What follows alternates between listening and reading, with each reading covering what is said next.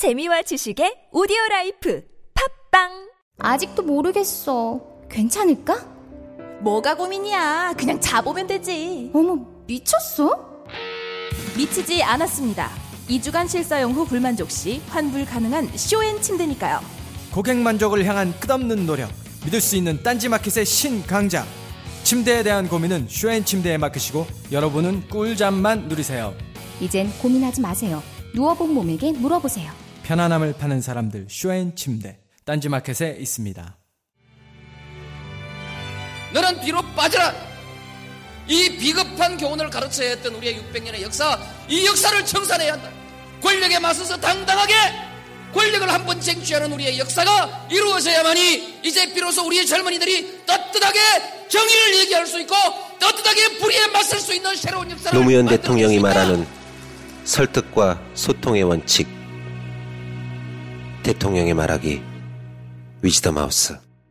엄마, 나 가게 안 하고 싶은데. 너 너 너 가게 해봤니? 너 음식 만들어봤니? 인테리어는? 집기는? 일할 사람은? 운영은? 가게 자리는? 세금은? 너 돈이 있니? 나는 요술램프 몬스터 셰프다. 네가 원하는 모든 것을 들어주마. 맛집의 맛을 똑같이 만들어 주실 수 있어요? 맛뿐만 아니라 돈과 청음의 모든 비법을 알려주겠노라. 야하!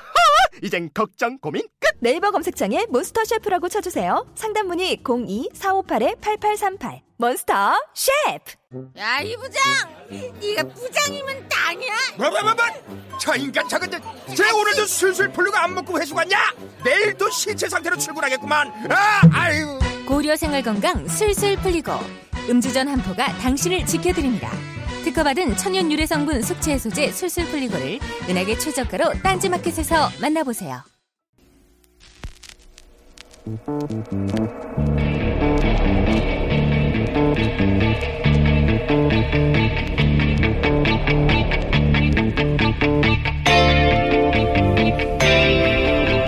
안녕하세요. 김호준입니다.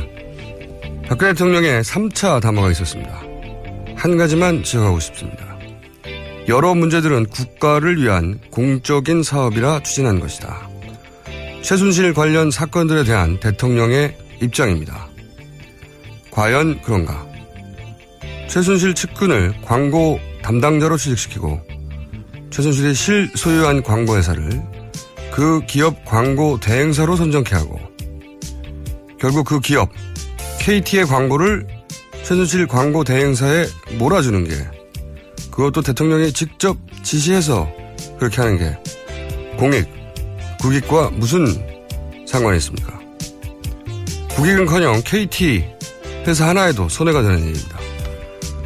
한마디로 검찰이 범죄 공모자로 기소한 어떤 내용과도 자신은 관련이 없다는 주장입니다. 제가 이해가 안 가는 건 이 대목입니다. 그런데 왜 진퇴를 국회에 맡기나요? 범죄 사실이 없는데. 범죄를 저지르지 않았는데 물러나겠다.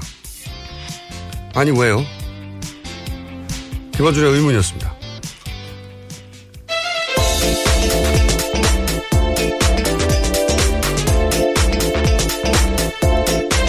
자, 송채경화 기자 오늘도 나오셨습니다. 안녕하세요. 네, 안녕하세요. 한겨레 네. 21 송채경화입니다. 본인은 이번 주말까지만 하고 어 그만두겠다고 저희 제작진에게 네. 얘기했는데 저희 제작진이 듣지를 않습니다. 당연히 계속 나오는 걸로 알고 있고요. 예. 아무래도 이제 출연료를 더 높이 받으려는 어떤 그런 딜이 아니겠나 싶은데. 아, 자, 아니고요. 뉴스를 네. 전해주십시오. 네. 듣고 싶지 않고요. 네, 뉴스를 전해드리겠습니다. 네. 박근혜 대통령이 어제 3차 대국민 담화에서 임기 단축을 포함한 자신의 진퇴 문제를 국회 네. 결정에 맡기겠다. 이제 이렇게 얘기를 했는데요. 이걸 두고 이제 시간 벌기용 아니냐 이런 비판이 제기되고 있고요. 특히 야 3당이 12월 2일 이번 주 금요일에 탄핵안 표결을 이제 추진하겠다 이렇게 밝힌 상황이고 어, 야당과 새누리당 비주류가 이제 탄핵에 대해서 서로 공감을 하고 있는 상황에서 이 탄핵 연대에 분열을 시키려고 하는 게 아니냐 이런 분석이 나오고 있습니다. 어, 대통령 담화 이렇게 길게 분석할 필요가 없고요. 대통령 담화를 제가 듣다가 네. 한 세 줄 정도 정리가 되겠다 싶었는데 정리하면 이렇습니다. 전 죄가 없어요. 그렇죠. 예, 저한테 이러지 마시고 국회에서 싸우세요. 그런 거죠. 네. 그리고 헌법을 가지고 가능하면 오래오래 싸우세요. 네. 결론 나면 연락 주시고요. 안녕 이겁니다. 그럼 이만 총총총 이거거든요 내용이 내용이 그건데 어 이건 친박의 마지막 승부수죠. 네, 친박이 뭐 전날에 뭐 사퇴를 해야 된다 이렇게 얘기를 했고, 그러니까 착착 이렇게 진행이 된 거죠. 사실 그렇죠. 박근혜 대통령의 어, 담화를 하기 전까지. 왜냐면은 이제 여기서 어 언론에서 분석한 거 말고 저 한 발 옆으로 가보자고요. 네. 예. 저희는 옆으로 가니까 만약에 이대로 탄- 탄핵이 되면 친박 입장에서는 이후에 아무런 정치적 역할이 없어요. 본인들이 네. 주도도 비박이 하고 이 정치 세력에게 자신의 역할이 없다는 건 사실상 정치 세력이 소멸되는 거거든요. 아무런 그러니까 여기서 키워드는 임기 단축이죠. 대통령의 담화에서 핵심 키워드 한 자, 한 줄만 뽑아내면 임기 단축. 네, 맞습니다. 임기 단축이라는 거는 대통령이 임기 중에 스스로 물러나겠다 이게 아니라 임기 자체를 아예 줄여버리겠다 이런 뜻으로 도 그렇죠. 해석되기도 하죠. 5년인데 예를 들어서 개헌을 해서 4년으로 네. 바꾸면은 탄핵이 아니어도 임기가 줄어드는 거 아니냐. 그런 식으로 물러날 수 있는 게 아니냐. 근데 이게 네. 말이 안 되는 게 임기 개헌을 해도 그 대상은 다음 대통령부터고. 네, 일단은 이제 대통령 임기 연장에 대해서는 예. 개헌이 다음 대통령부터 적용이 되는 거고 임기 단축에 대해서는 사실은 정확한 게 없어서 없어요. 네, 네, 견해가 저 깔리고 있죠. 그래서 임기 자체에 대해서는 다음부터 아니냐. 이렇게 해석도를 하고. 네. 그리고 또 말이 안 되는 게 탄핵이라는 절차가 있는데 뭐하러 법을 굳이 그렇죠. 헌법을 고쳐서 이걸 해결합니까? 그리고 이게 범죄 혐의로 탄핵 대상이 됐는데 왜 국회가 나서서 개헌을 해주나요? 이것도 말이 안 되는 거예요. 말이 안 되죠. 네. 근데 어떻게든 탄핵의 전국을 개헌의 전국으로 바꾸려고 하는 거죠. 네. 그, 그게 키워드인데, 왜냐면은 이 비박, 비박을 지금 유혹을 해야 되잖아요. 친박 입장에서는 말을 들어야 되는데, 비박은 개헌이란 단어만 들어도 귀가 쫑긋하거든요. 네. 솔깃 쫄깃하거든요. 이미 벌써 김무성 의원도 불출마 선언을 하고 개헌을 강력하게 주장하고 있죠. 네. 그, 이렇게 전국을 바꾸면 어떤 얘기냐면, 실제 개헌이 되는 건 별로 중요하지 않아요. 더 중요한 건 뭐냐면, 어차피 몇 달 이내 개헌이 안 됩니다. 사실은. 다들, 그렇죠.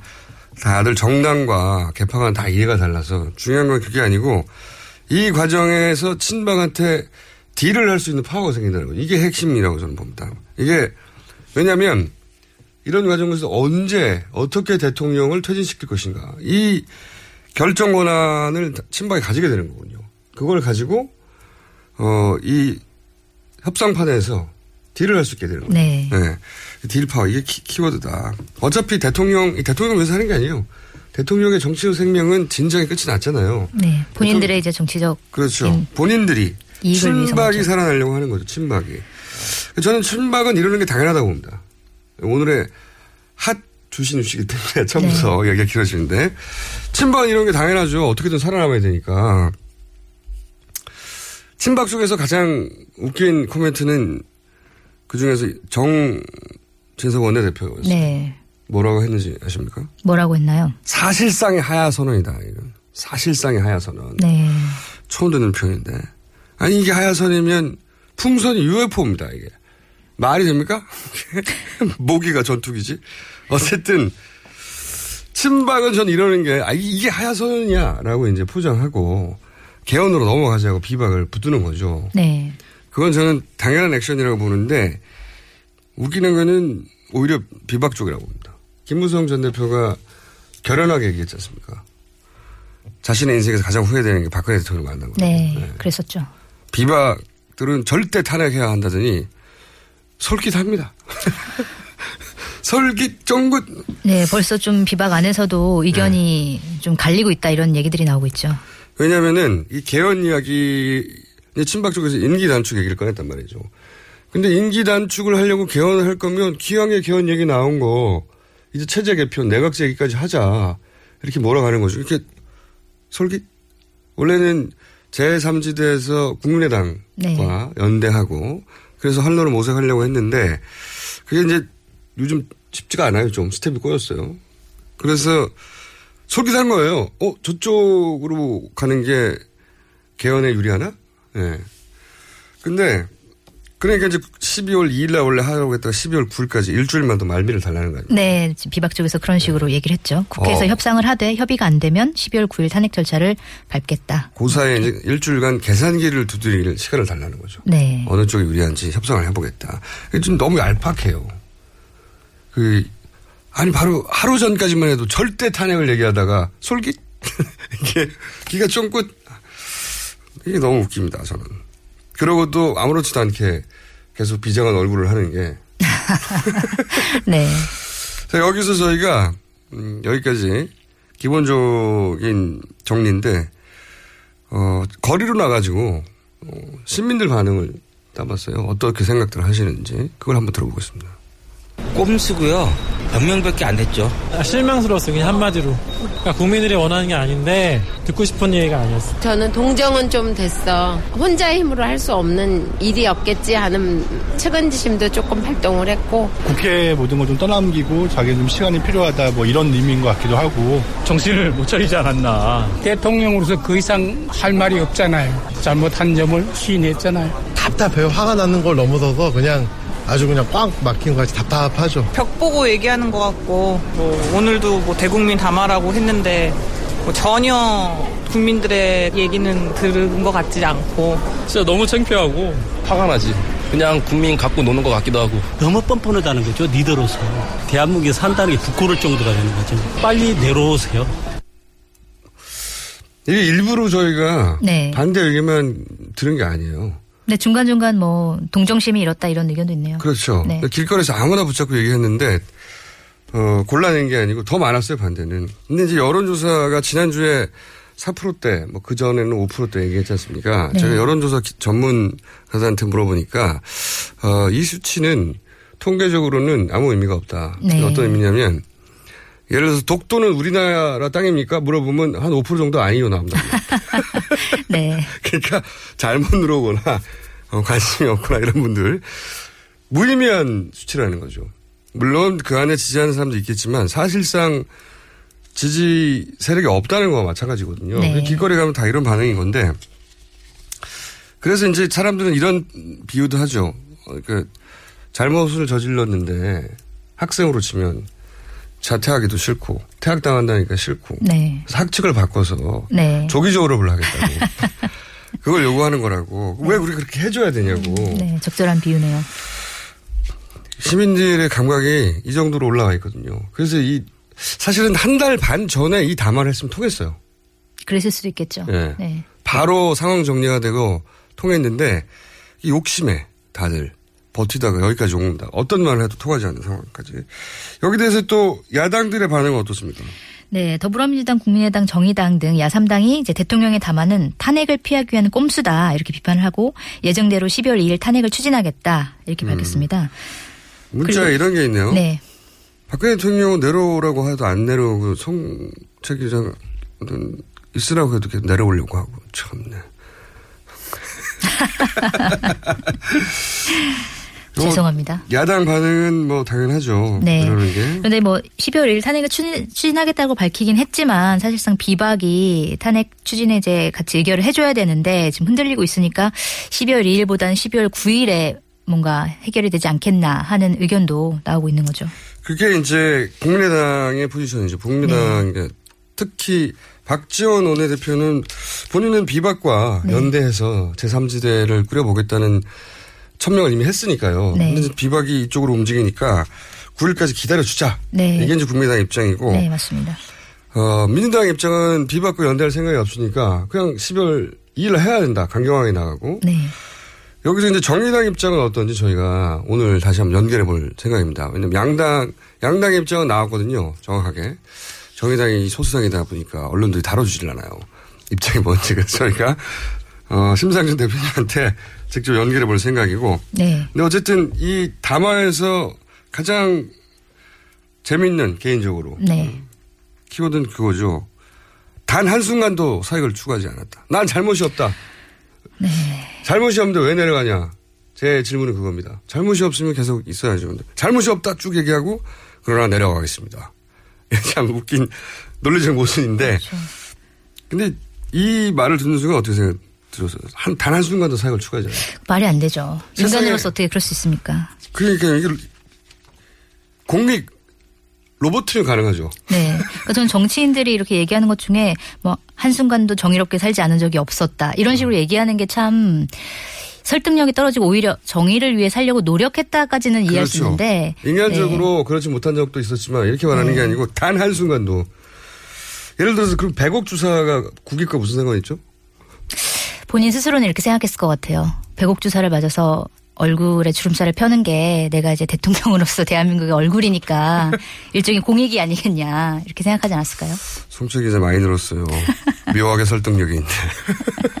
그러면은 어 절대 사 공익이라고 말할 수 없는 사안을 제가 하나 얘기해 볼게요. 많아요. 저는 이 얘기 굉장히 많죠. 듣다가 피식 웃었어요. 네. 피식 웃었는데 그러니까 아, 자기 처음에는 이렇게 걸려 있구나 이렇게 생각이 드는데 아주 명백한 사안 중에 잘 안 알려진 거 제가 하나 얘기할게요. 최근 기본적으로 최순실 관련 사태들은 너무 많이 들었으니까. 네. 18대 국회에 남자 비례 1번이 어, 임두성 전 의원이라는 분입니다. 네, 전혀 생소한 분이네요. 네, 이분 그 쳐보면 기사도 잘 없어요. 근데 이분이 그 비례 1번 남자 비례 1번 전체 2번이죠. 18대 국회 때 한나라당 때. 근데 이분이 전과가 12범이었어요 당시에. 아, 네. 그 실형도 살았고 사실은 대상에 오를 수 없거든요. 근데 그 저질도 나빠요. 뭐 수표 위조, 뭐 폭력 뭐 등등. 실, 굉장히 도저히 자격이 안 되는데 됐어요. 남자 1번으로. 어, 근데 이유가 뭐냐. 당시 이분이 어떤 일을 했냐면 유경재단에 분쟁이 생겼지 않습니까? 네. 오랜된 분쟁이죠. 10년이 그랬었죠. 넘는 네. 가족 간에. 그러니까 동생과 어, 언니 누나 삼형제 간의 분쟁이었잖아요. 거기서 뭐 언론에 많이 등장했는데 이 분쟁을 10년이 넘는 분쟁을 마지막으로 끝낸 분이 이분이에요. 어떻게 끝냈냐? 네. 이분이 이제 폭력 조직을 어, 움직였다 이런 얘기들이 있고 실제로 한센인 예. 요즘 한센이라고 부르죠. 어, 과거에는 문둥병 환자라고 불렀었는데 한센인들을 동원합니다. 네. 동원해가지고 마지막에 박근영 당시 이사장을 건물에서 끌어내 먹살을 잡고 아. 땅에 패대기 치고 네. 그랬던 인물이군요. 여동생이 여동생 여동생을 한센이를 동원해가지고 끌어내요. 그리고 그로 인해서 그 10년이 넘는 분쟁이 끝이 나거든요. 그 공으로 비례대표 1번을 받은. 남자 1번 전, 전과 12범이었는데 물론 이분은 그게 밝혀져서 곧 어, 1년도 안 돼가지고 물러났나요? 국회의원에서? 감옥으로 갔습니다. 아. 왜냐하면 그 과정에서 많은 어 다른 비리도 드러났거든요. 근데 이분이 자격이 안 되는데 당시에 비례대표 남자 1번이 됐던 유일한 이유는 박근혜 대통령의 당시 어 유경 재단 분쟁 이거 가족 분쟁이에요. 국익하고 무슨 상관이 있습니까? 네. 롯데그룹 이게 이거보다 훨씬 10만 배 큰 규모의 롯데그룹이 형제들끼리 싸운다고 그게 국익과 관련된 거라고 생각하나요? 가족 분쟁이라고 생각하죠. 재산 분쟁. 재산 분쟁 해결해 줬다고 해서 남자 비례 1번 주는 경우가 어디 있습니까? 말도 안 자격도 없- 안 되는데.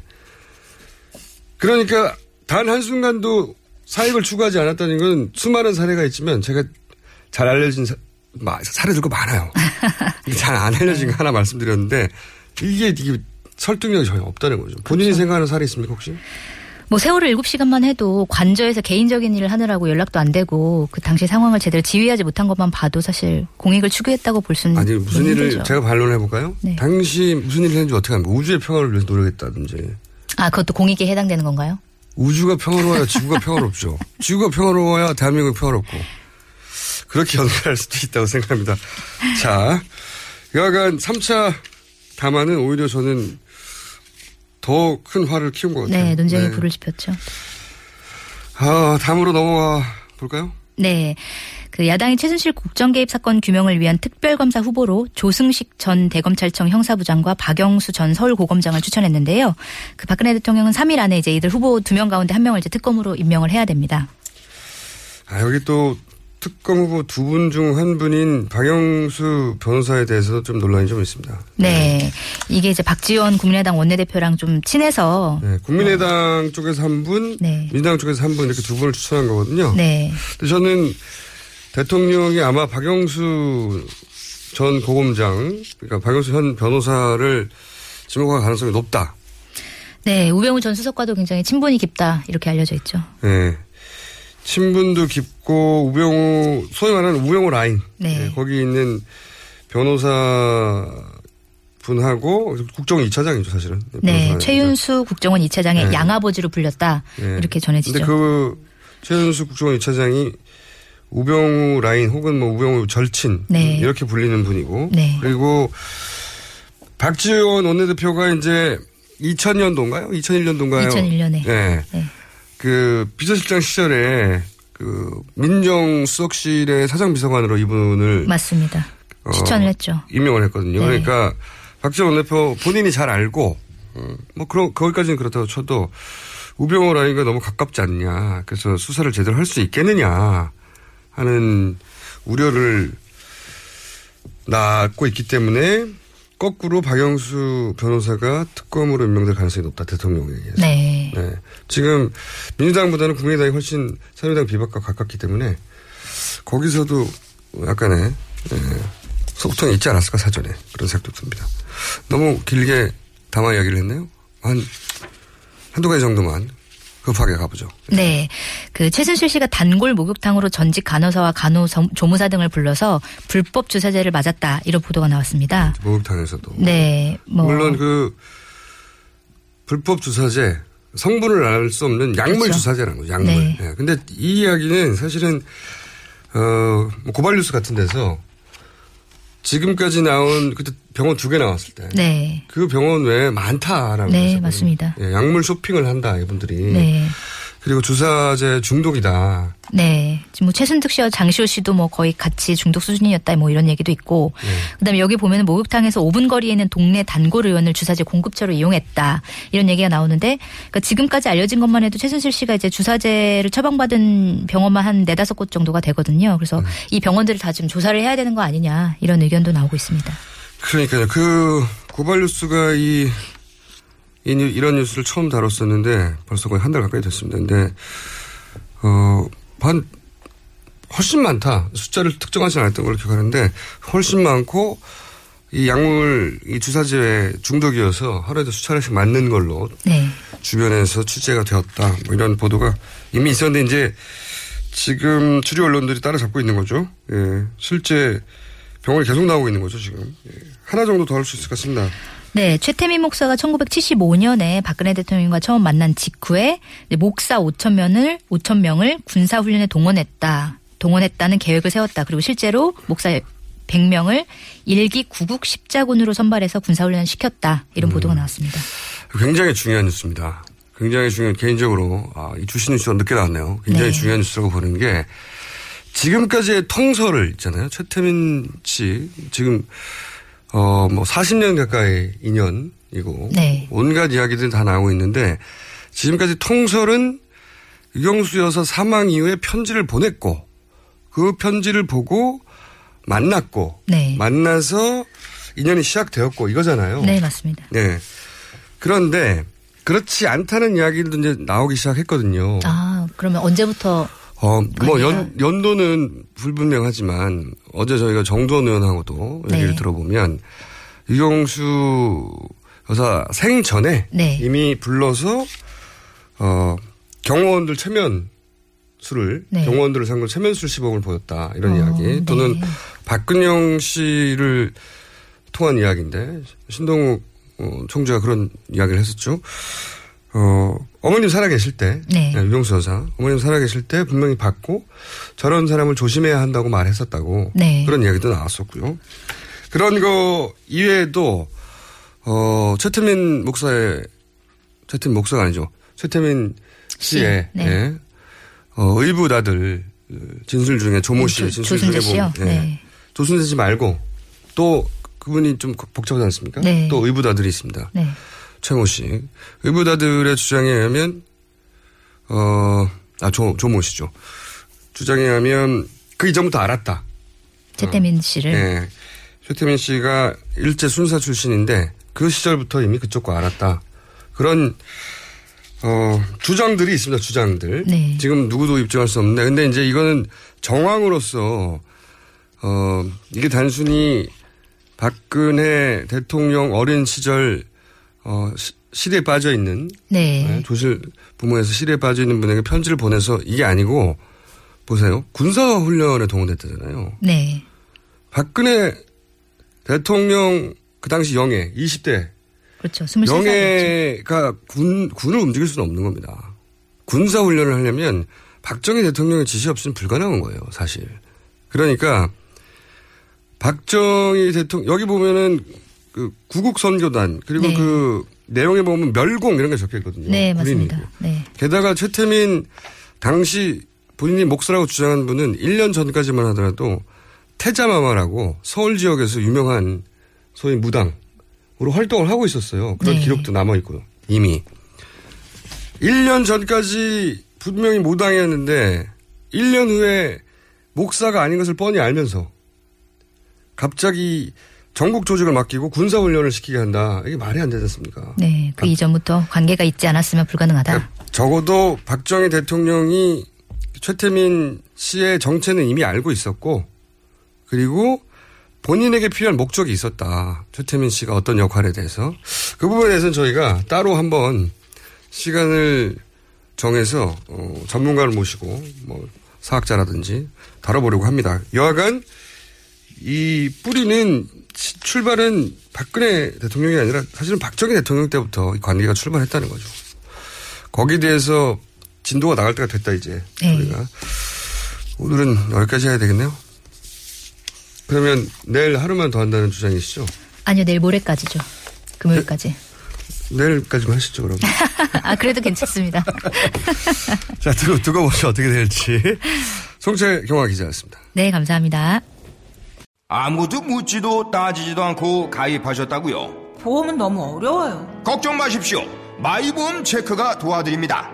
1800-7917 마이보험 체크로 지금 전화 주세요.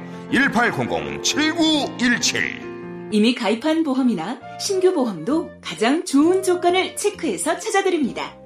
인터넷 한글 주소 마이보험.com 또는 카카오톡에서 아이디 검색 마이보험을 친구 추가하여 상담하실 수 있습니다. 굶고 뛰고 땀 빼고 다 해봤다. 그래봐야 소용없었다. 다이어트는 결국 먹는 게 문제다! 동결건조 채소와 곡물, 단백질, 그리고 효소와 비타민, 미네랄로 만든 다이어트 전용 그린 스무디로 하루 한두 끼만 바꿔 드세요. 검색창에서 비타샵을 검색해 주세요.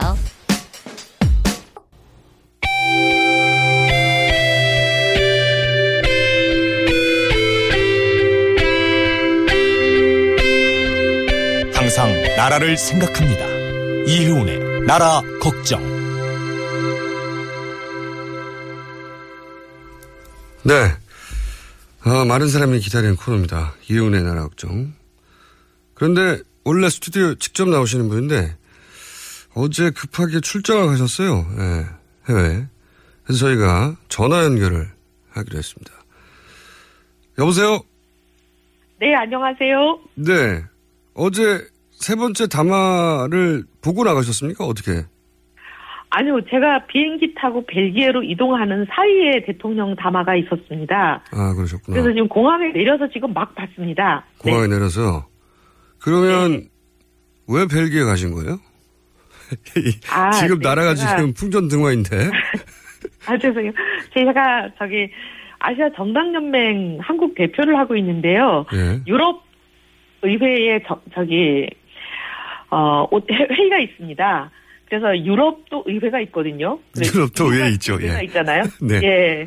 이 EU 의회에 각종 회의들이 있어가지고 이틀 만에 한 일곱 개 회의를 빨리 마무리하고 이틀만 출장 왔다가 돌아가려는 계획으로 왔습니다. 네. 그러면 9월 2일 날 예를 들어서 예. 일정대로 아, 탄핵- 2일 날 탄핵안이 혹시 올라올 경우를 대비해서 네. 2일 오전에 도착하는 아. 일정으로 왔습니다. 네. 그렇군요. 여하간 이제 거기 도착하셔서 보셨다 이거죠? 네. 인터넷으로. 네. 그래서 좀 네. 여쭤보겠습니다. 먼저. 네. 이 중대한 국면에 해외로 잠시 도피하신 분에게 제가 여쭤보겠습니다. 어, 네. 어제 담화는 기본적으로 어떻게 평가하셨습니까? 아, 대통령의 인식은 아직도 변하지는 않았구나. 원래 우리 대통령이 잘 변하지 않는 분이라서 변할 가능성을 어, 별로 기대하지 않았는데 역시 네. 안 변하셨구나 이렇게 생각은 했고요. 사실 대통령 담화가 나오기 전에 주말에 친박들이 이렇게 많이 삼삼오오 모여서 여러 가지 움직임이 있다는 어, 정보들을 들었을 때 예. 대통령의 이런 어떻게 보면 성명이랄까 기자회견이랄까 입장 표명이 있을 걸로 저는 예견을 했었습니다. 예. 그래서 사실 어, 주변에 이런 얘기들을 많이 했었어요. 대통령이 분명히 탄핵을 어떻게 보면 좀 무산시키려는 일종의 목적을 가지고 동정표를 얻으려는 대통령의 퇴진을 사실은 말씀은 하시지만 실질적으로는 퇴진을 확정하는 선언은 아니고 대통령의 퇴진을 제스처로는 보여주셨잖아요. 네. 조건부로. 사실은 국민들은 예 아니 근데 국민들은 보시기에는 대통령이 퇴진을 선언했다고 생각하시거든요. 아니 그렇게 안 봅니다. 말을 듣고 안 보나요? 예, 아, 만약에 한 달 반 전에 이런 담화가 있었으면 네. 그런 서- 효과가 있을 텐데 이제는 많이 당해 와가지고요. 그렇게 안. 읽히나 봐요 이제. 예. 예. 근데 이제 대통령이 아마 의도했던 거는 이렇게 말씀을 하시면 특히 이제 보수청이나 이렇게 많은 국민들은 대통령이 퇴진하겠다고 저렇게 하는데 퇴진을 얘기하는데 굳이 탄핵을 하려는 사람들에 대해서 이제 일종의 역풍이 불 거를 기대를 하지 않았을까 싶어요. 그래서 이제 특히 이제 탄핵 투표장에 나가는 소위 비박 의원들을 못 나가게 묶는 효과 이런 것을 많이 이제 기대하지 않았을까 싶은데 역 풍 유발용이었다. 예. 야, 그러니까 동성표죠. 대통령이 스스로 퇴진하겠다고 저렇게 말씀하시는데 퇴진의 일정에 하겠다고 말하는 건 아니죠. 퇴진을 선언한 건 아니에요. 물론이죠. 근데 퇴진의 의사를 표명한 것처럼 이렇게 사람들한테 인식되는 면이 있을 거라고 생각하셨을 것 같아요.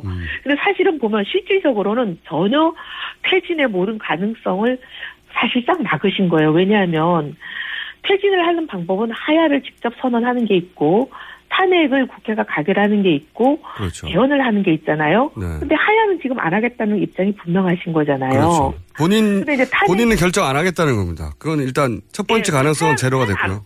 예. 어, 탄핵은 완전히 지금, 아, 그러니까 하야는 완전히 처음부터 계속 문을 닫아 놓으시는 거고, 이번 일로 친박들이 지금 일사불란하게 들고 나오면서 월요일, 화요일 계속 진행됐던 거는 친박들이 마치 대통령한테 건의하는 형식 비슷하게 초선 모임, 중진 모임 등등 원로 모임 하면서 계속 대통령한테 건의하는 모양새를 취하고 대통령은 그 건의를 받아들여서 입장을 표명하는 이런 여러 가지 모양새를 완전히 갖췄잖아요. 네. 친박의 구조를 우리가 오래 봐왔고 저도 잘 알지만 친박은 절대로 대통령의 오케이가 없으면 이런 자기들의 입장을 공개적으로 얘기할 수 있는 구, 집단이 못 됩니다. 그러니까 대통령하고 다 이미 합의가 됐기 때문에 네. 건의하는 것도 공개적으로 나오는 거거든요. 모습이. 이미 대통령하고 대통령이 오다가 있었든 대통령과 합의가 됐든 어쨌든 얘기가 다 됐기 때문에 건의하는 모양도 공개적으로 나오는 거예요. 네. 이미 다 되고 나서 이제 나온다는 얘기는 그리고 이제 친박들은 일사불란하게 지금 대통령 얘기가 있자마자 뭐라 그러냐면 어 대통령이 하야 선언을 했으니까 탄핵 절차는 중단해라 이렇게 나오잖아요. 그렇죠. 가장 큰 근데 목적이 그거죠. 대통령의 예, 대통령의 이제 이 성명 자체가 기자회견 입장 표명 자체가 탄핵 절차를 무산시키기 위한 거라는 게 여기서 드러나는 거죠. 네, 첫 번째 목적이 그거죠. 탄핵을 일단 무산시키고 예, 무산시키는 거고 그 다음에 이제 중요한 발언이 있으신데 네. 법 절차에 따라서 임기 그러니까 진퇴 퇴진이 아니에요. 네. 퇴진이라고 자꾸 생각하시는데 퇴진이라 그러면 아예 대통령이 물러나는 걸 전제로 하시는 입장 표명이라고 사람들이 오해를 하는데 진퇴라고 그러셨어요. 네. 진퇴라는 거는 물러난다는 게 전제되어 있는 게 아니에요. 앞으로 나갈 수도 물러나지 있어요. 않을 가능성은 어 그럼요. 물러나가지 않는 거를 상당히 가능성을 열어놓고 있는 거예요. 네. 그러면서 법 절차라고 하신 거는 뭐냐면 개헌을 하라는 압박용이거든요. 그렇죠. 네. 최순실 사건으로 사과를 하시기 바로 전날이죠. 개헌의 얘기를 하셨잖아요. 네.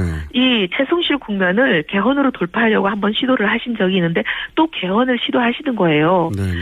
말씀 옛날에도 개헌을 반대할 때 줄기차게 말씀하신 게 개헌은 블랙홀이다. 네. 국정에 관한 모든 이슈를 다 빨아들이는 블랙홀이기 때문에 개헌이 나오면 모든 게 다 죽어버린다. 그렇게 말씀을 수없이 하셨잖아요. 반대하실 때. 네. 사실 이게 맞습니다. 개헌이라는 걸 한 번 나오면 모든 걸 다 빨아들여서 다른 이슈가 존재할 수가 없어요. 그러니까 이 개헌을 꺼내서 다른 모든 거를 덮고 싶으신 것 같아요. 여기서 다른 모든 거는 본인을 포함한 최순실 관련 사건 전체를 말하는 거죠. 네. 그것도 그렇고 그다음에 임기를 단축하냐 마냐 탄핵이냐 하야나 이 모든 게 이제 개헌이 나오면 논의가 불가능한 거잖아요. 개헌이 다 덮어버리니까. 네. 네. 그, 그래서 이제 개헌을 블랙홀로 던지신 거지 않습니까? 네. 거기까지는 저희도 알겠는데 제가 질문 드리고 네. 싶은 것은 지금은 이제 비박 진영에 계시니까 이걸 또 비박이 받을 똥말똥 엉거주춤하게 솔깃해합니다. 그, 아, 아니요, 아니요. 그렇지, 않- 그렇지 않아요? 그렇지 않을 거예요. 예. 지금 지금 지금 멀리 떨어져서 잘 모르시는 거 아니에요? 의원총회 안 들어가셔가지고 아, 그렇긴 한데, 제가 이제 지금 공항에 내려가지고, 네. 딱 그 비행기 내리면 전화기 전화를 켜자, 켜잖아요? 네. 그러니까 이제 그동안 막 이렇게 쌓여있던 문자가 막 수십 개가 막 다 들어오는데 수십 개를 보니까, 네네 제 대부분 의견들이 뭐냐면, 네. 12월 2일 날 바로 탄핵안을 처리하는 거는 너무 대통령 바로 얘기하자마자 탄핵 안을 처리하는 건 너무 급박하고 네. 12월 9일 날 처리하는 걸로 가되 7일까지 어 여야가 대통령의 사임 시점을 협상을 한다. 사임 시점을 협상을 하는데 그 협상이 만약에 잘 될 걸로 기대를 하지만 만약에 그때까지 사임 시점에 대해서 여야 합의가 안 이루어지면 그냥 9일날 탄핵 처리한다. 이게 대부분의 의견인데요. 그러니까 비박 쪽에서는 여기서 사임 네. 시점을 의논한다는 것은 대통령의 어 하야 퇴진 네. 본인 입장 사임 그거를 비박계에서는 카드로 들고 친박계를 만나겠다는 얘기입니까? 아니 친박을 왜 만나요? 그냥 여야가 합의하는 건데요. 여야가 여야가 사임, 네. 사임 시점을 결정할 수는 없지 않습니까? 사임은 대통령 본인이 스스로 결정할 수 있는 거죠 유일하게 아니 여야 아니 근데 이제 예. 근데 어, 이번에 이제 대통령께서 네. 어떻게 보면 의도는 원하시는 건 실질적으로 그게 아니셨지만 네. 표현은 국회가 정해주는 대로 하겠다 그러셨으니까 국회가 정하면 되는 거죠. 기정사실화 해버리면 되는 거잖아요. 그러니까 거꾸로 대통령의 네, 네. 담화를 빌미로 하여 대통령이 법과 절차라고 그랬거든요. 그러니까 그냥 권유가 아니라 개헌을 하라고 던진 건데 음. 그걸 무시하고 여야가 합의해서 예를 들어서 그렇다면 몇 월 며칠까지 어 스스로 퇴임해 주십시오라고 제안을 던져서 그걸 안 받으면 9일날 탄핵으로 간다 이런 이야기입니까? 네네. 예, 대통령이 사실은 어떻게 보면, 어, 국민들 인식 속에는 마치 퇴진할 것처럼 하신 거잖아요. 그러니까 네. 7일 정도까지, 예를 들면 가사, 네. 몇월 며칠까지, 몇월달 말까지 퇴임을 우리 국회는 이렇게 합의했습니다. 대통령 이걸 받아주십시오. 해- 던졌는데 대통령이 그걸 안 받겠다. 그러시면 이제 12월 9일 날 가- 탄핵안을 가결하는 것이 좋겠다. 이게 다수 의원들의 의견인 걸로 저한테 문자가 오는데요. 그 문자가 너무 짧아서 정확하게 이해가 안 되셨을 네. 수도 있어요.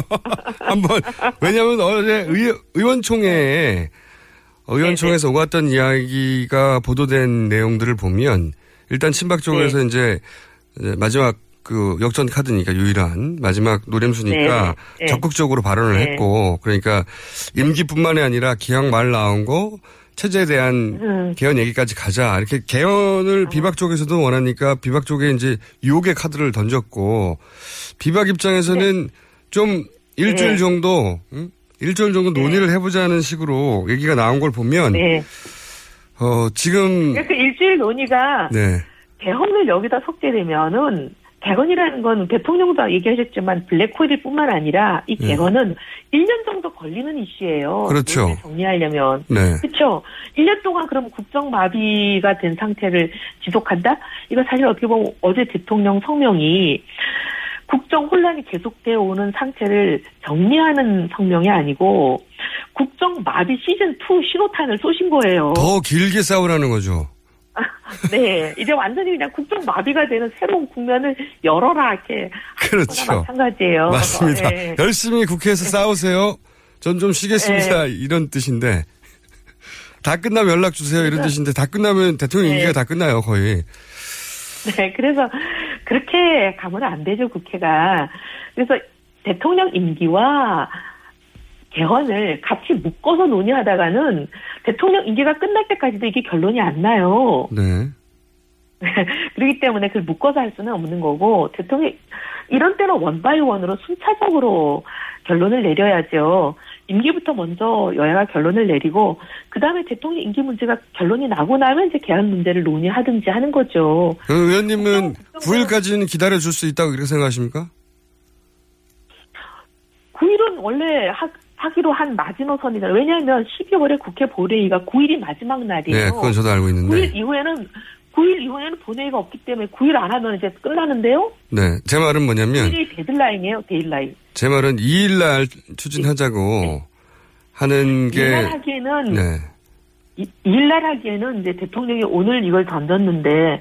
바로 하게 되면 너무 야박해 보이잖아요. 2일 하나, 9일 하나, 일주일 차인데 사실 뭐 9일 하는 것도 일주일 더 주면 덜 야박한가요?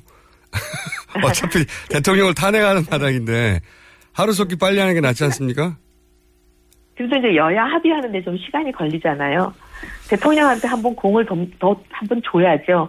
국회가 이렇게 한번 합의하려고 노력했고 음. 시점을 합의를 봤는데 대통령이 이거 받으세요라고 한번 해주는 것도 뭐 나쁘지 않지 않겠어요? 음. 어쨌든 지금 의원님은 그 비박들이 흔들리는 건 아닐 것이다 이렇게 생각하시는 거죠? 초반에는 대통령이 너무 이렇게 예상치도 못하는 상상을 초월하는 이렇게 핵폭탄을 탁 던지잖아요. 이게 지금 네. 이렇게 국회를 분절시키는 핵폭탄을 탁 던지니까 처음에는 이게 뭔가 해갖고 우왕좌왕 했을 수는 있을 거예요. 네. 근데 이게 시간이 지나면 진의를 알게 되잖아요. 이렇게 그래도 국회의원들도 IQ가 세 자릿수는 될 텐데 그러면 이제 진의를 파악하고 나면 이게 또 제자리로 돌아오겠죠. 의원님 갑자기 궁금해졌는데요.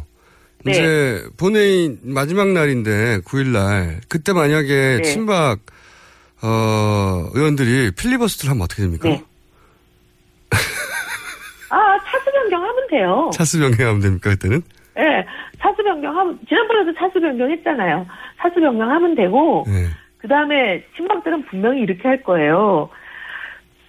이게 무기명 비밀 투표잖아요. 네. 그래서 누가 찬성을 하는지 반대를 하는지 사실 모르게 돼 있습니다. 왜냐하면 개인 인신에 관한 투표로 분류가 되기 때문에 대통령 박근혜라는 개인에 대한 인신에 관한 투표잖아요.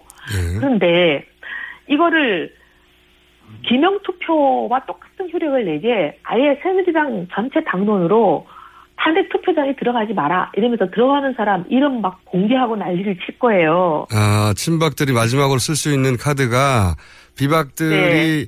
뭐 비박이든 누구든 간에 또 중간에 적당히 걸쳐 있는 분들 중에 저쪽으로 넘어갈 사람들을 막기 위해서 당론을 네네. 탄핵 반대로 잡고 그리고 들어가는 사람들을 그러니까 다 들어가지 말라고 그러는데 들어가는 사람이 찬성으로 들어간 사람이다 이거죠. 네네네. 아, 그런 전략을 쓸 것이다. 아하. 사실 기명 투표와 똑같은 효력을 내게 무기명 투표를 기명 투표화할 거예요. 아, 들어가는 사람은 무조건 찬성이라 이거죠. 그렇게 되면. 예, 그렇게 이제 낙인 찍으면서 이제 음. 뭐 아마 지금 이제 보수 시민단체 일종의 어용단체 비슷한 그런 단체들 왜 정부가 보조금 주는 단체들 많잖아요. 많죠. 그런 네. 단체를 예, 동원해가지고 아마 뭐 신문에 광고도 내면서 탄핵할 의원들 명단 막 그냥 광고 내고 이 사람들 다음에 낙선시키라 이런 운동들 많이 앞으로 하실 거요? 그러면 탄핵에 반대하는 분들을 명단을 내고 그분들 낙선시키라고 광고도 거꾸로 해야 되나요? 시민들이 할 게 많네요. 시민단체는 없. 근데 그런 시민단체는 정부에서 보조금 안 주니까 돈 광고 아니, 그- 거 그런, 만약에 그런 일이 있다면 시민들이 자발적으로 그렇게 하고도 남을 것 같긴 한데. 네, 하여튼 뭐 두고 볼 일입니다. 근데 마지막 순간까지도 친박은 이 탄핵을 막으려고, 어, 모든 수단을 강구할 것이다. 이런 말씀이신 거죠? 저는 이 저기 주말에 친박지 여러 모임들이 몇 개 중진 모임, 초선 모임, 또 원로 모임 등등 하면서 모여가지고 요 만들어낸 대통령의 입장 표명이 일종의 네. 탄핵 무산용 시나리오라고 그렇게 다 해석이 되지 않나요? 그렇죠. 마지막 노림수. 이거, 이거가 네. 넘어가 버리면 사실상 친박은 흔적 없이 와야 되는 거 아닙니까? 그죠. 역할도 없어지고. 네, 네. 그래서 뭐든지 해야 되는 건데 제가 이제 어 친박의 의도는 명, 명확한데 제가 궁금한 것은 네. 언론이 지금 대부분 비주류가 흔들린다, 뭐 넘어가고 있다, 혹은 뭐 망설이는 사람이 있다, 또 강경 발언하는 사람들 중에도 대통령의 진위를 어, 뭐, 충심을 이해한다, 뭐 이런 식의 어중간한 발언으로 바뀐 사람들이 많은데 이게 단순히 언론, 언론 인터뷰용인지 아니면 정말로 흔들리는 건지 아니면 친박 쪽에서 당연히 비박의 어, 지도부에다가 예를 들어서 김무성 전 대표 같은 분에게 어떤 네. 카드를 던졌을 거란 말이죠. 이렇게 하는 게 어떻겠냐고. 본인도 솔깃할 뭔지는 모르겠습니다. 근데 그게 뭔지 제가 궁금해서 여쭤본 건데. 개헌, 개헌일 수 있는 거죠. 왜냐하면 그쵸, 개헌. 같은 경우에는 개헌에 워낙 이제 적극적이고 예. 상당히 이제 개헌에 대한 그 의지와 열정을 갖고 계시니까 이제 개헌이 될 수 있다면 다른 거를 조금 뭐 양보하거나 타협할 수도 있다 이런 가능성은 있을 것 같기는 한데 네. 근데 지금 개헌보다 더 중요한 거는 대통령의 거취 문제 아니겠어요? 국민들이 원하는 건? 당연한데 근데 뒤밖에 수장이라고 할 만한 현재 김무성 전 대표가 개헌이라는 단어를 솔깃해서 그쪽으로 넘어가고 이게 탄핵이 무산되는 거 아닌가 하는 우려들이 생기는 거죠. 제가 그래서 어제 그 의원총회 들어가셨으면 더 자세히 여쭤보고 싶은데 어차피 뭐 벨기에 계시고. 근데 제가 보기에는 네. 의원들이 예를 들면 뭐 가사 개헌에 굉장히 열정을 갖고 계시는 의원님들이라 하더라도 네. 처음에 이제 이 폭탄을 맞으면 우왕좌왕 하다가도 아까 말씀드린 대로 정신 차릴 것이다. 조금 시간이 지나면 예 원점으로 제 위치로 돌아오실 거예요. 그리고 이게 탄핵이라는 것과 개헌이라는 것을 분리해서 생각할 만한 일이지 이게 두 개를 묶어서 그렇죠. 생각한다고 개헌의 가능성이 더 높아지는 건 아니거든요. 절대 아니죠. 네. 분리한다고 또 개헌의 가능성이 더 낮아지는 것도 아니에요. 네. 그래서 어쨌든 탄핵 처리가 만약에 안 되면 의원님 탓입니다. 의원님이 걱정 말라고 하셨으니까. 네. 벨기에에서 못 돌아오시는 수가 있어요, 잘못하면. 어쨌든, 벨기에까지 가셔서 전화 연결 감사합니다. 오늘 여기까지 할게요. 네. 네, 네. 감사합니다. 네. 지금, 어, 벨기에 출장 나가신 새누리당의 이혜훈 의원이었습니다.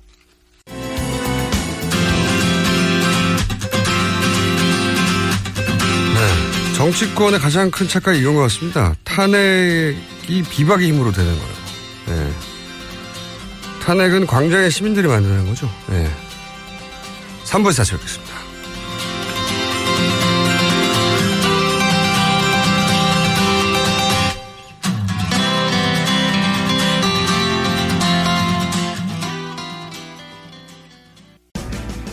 우리 동네에서 일어나고 있는 다양한 소식들을 전하고 모두가 마을을 활용할 수 있도록 도와드리겠습니다. 제가 인터뷰한 결과에 의하면 네. 면목동 지금 우리가 미디어번 주변에도 거의 다 배발. 동네 얘기, 친구 얘기, 세상 돌아가는 이야기 모두 나눌 수 있는 마을 미디어 팟캐스트. 마을 미디어 팟캐스트 참여 방법은 검색창에 서울 마을 미디어 지원센터를 검색하시거나 전화 02-3141-6390, 3141-6390으로 연락 주시면 됩니다. 여성 여러분, 골반이 삐딱하면 허리가 아파요. 아, 아랫배가 나와요. 골반이 바로서야 건강도 아름다움도 바로섭니다. 바디로직을 입으세요. 토크밴드의 입체적인 탄력이 틀어진 골반을 바로잡습니다.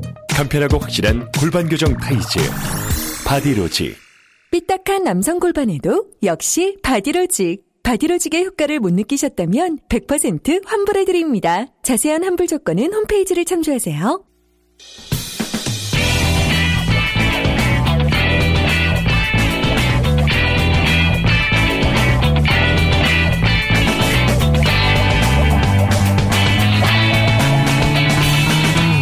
김어준의 뉴스 공장.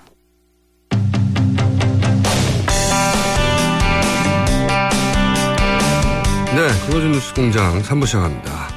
두 번째 인터뷰 시간입니다. 대통령의 세 번째 담화로 국회가 어지럽습니다. 친박은 아주 절실합니다. 비박은 혼란스럽고 민주당은 강경 일변도고 국민의당은 비박을 기다려 주자 이런 정도로 정리될 수 있는 입장인데요. 이 와중에 정의당의 입장이 궁금합니다. 심상정 대표 전화 연결해 보겠습니다. 안녕하세요, 대표님. 네, 안녕하세요. 네. 지금 새누리당도 개파 간의 입장 차이가 있고 정당들도 조금씩 뉘앙스가 다른데 정의당은 우선 이 세 번째 담화를 어떻게 평가하십니까? 어, 어제 백- 박근혜 대통령 담화는 첫째로는 대국민 담화가 아니고 네.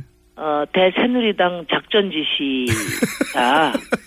두 번째, 두 번째는, 어, 너무 좋아하시네요. 두 번째는 네. 임기 단축 개헌 카드 내줄 테니까 네. 국회 탄핵 가결을 막아달라. 그렇죠.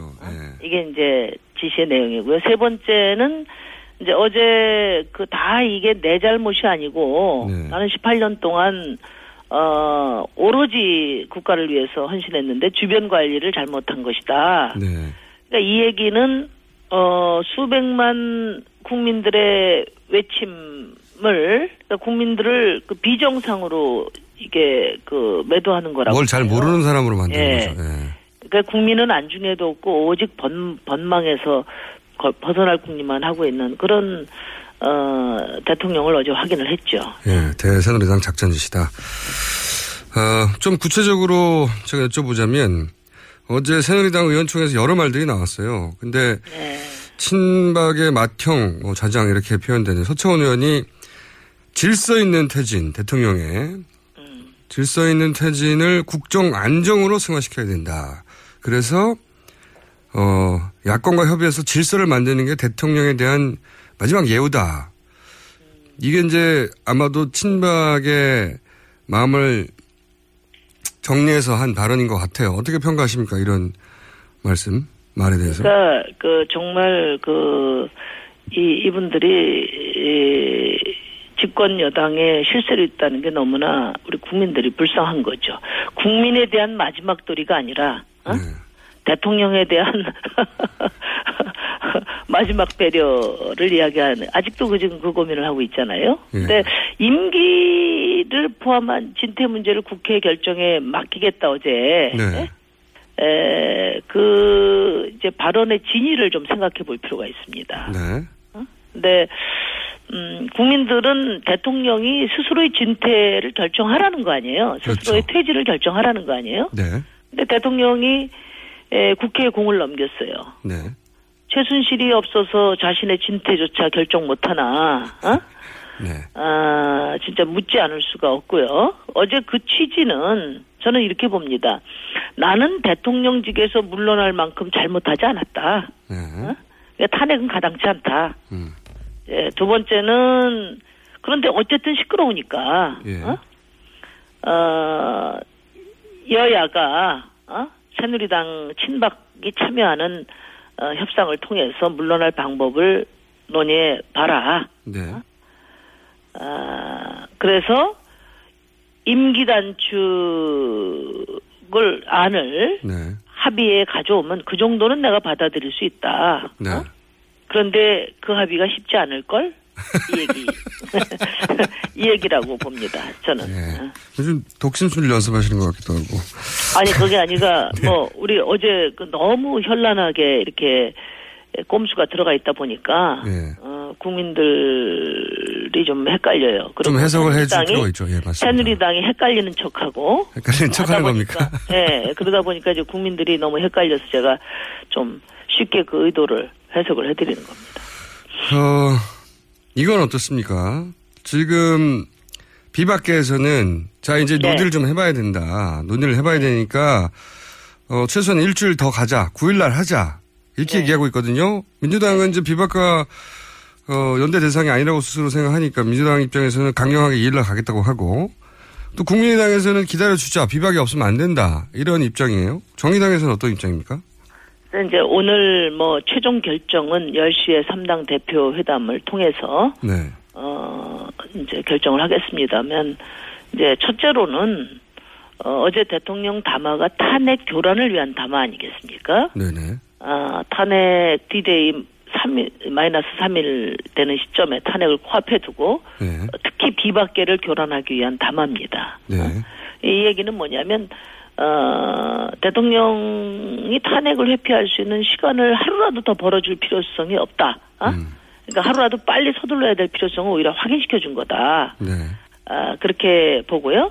어제 대통령이 제시한 어, 국회에서 임기 단축 합의를 하라 했는데 그것은 불가능하다는 것을 음. 어, 오랫동안 친박을 겪어본 비박이라면 누, 우리보다 더 잘 알고 있을 겁니다. 음.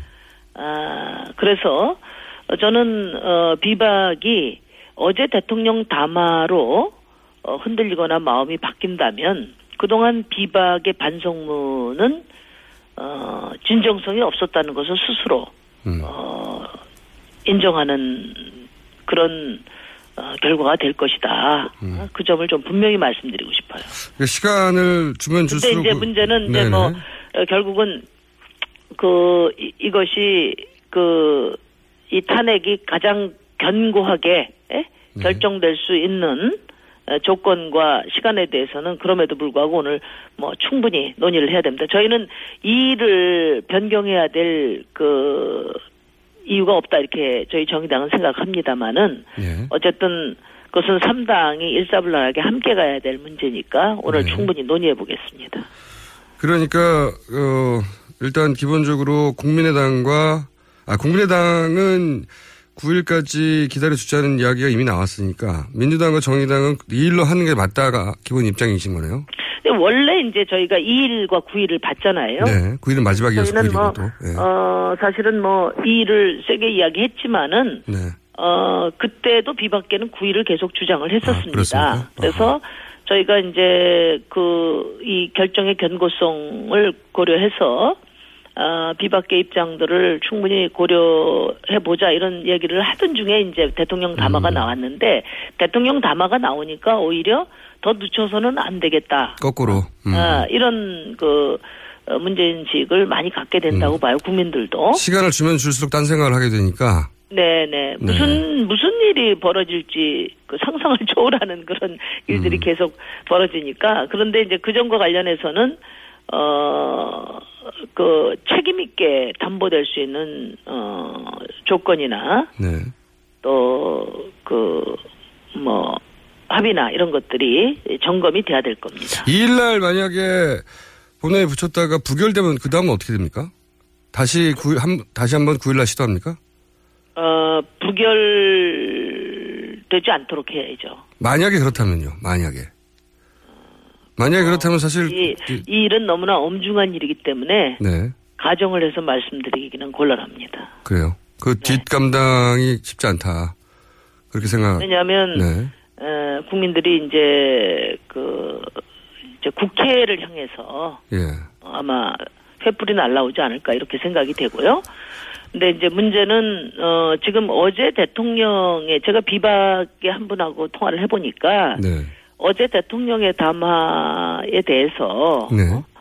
어 국민들이 어떻게 받아들이고 있는가를 확인할 필요가 있다 음. 이런 얘기를 했어요. 국민들, 그러니까 실제 그 담화의 목적 자체가 음. 혹시 숨어 있을지 모르는 혹은 뭐 동정심을 가지고 있을지 모르는 분들을 좀 자극해서 지지율을 좀 끌어올리고 탄핵 반대 여론을 좀 만들어내고 그런 의도가 있었는데 실제 그렇게 여론이 움직이는지 좀 보고 싶다. 그렇죠. 이게 이게 대통령의 꼼수에 네. 여론이 움직이는지를 보고 싶다. 그러니까 그 얘기는 3일 날 네. 다음 토요일 날 광장에 예? 시민들이 얼마나 나오는지를 확인하고 싶다 이 얘기하고 같은 거죠. 그래서 어, 지금 이 박근혜 정권과 친박 세력이 만만치 않습니다.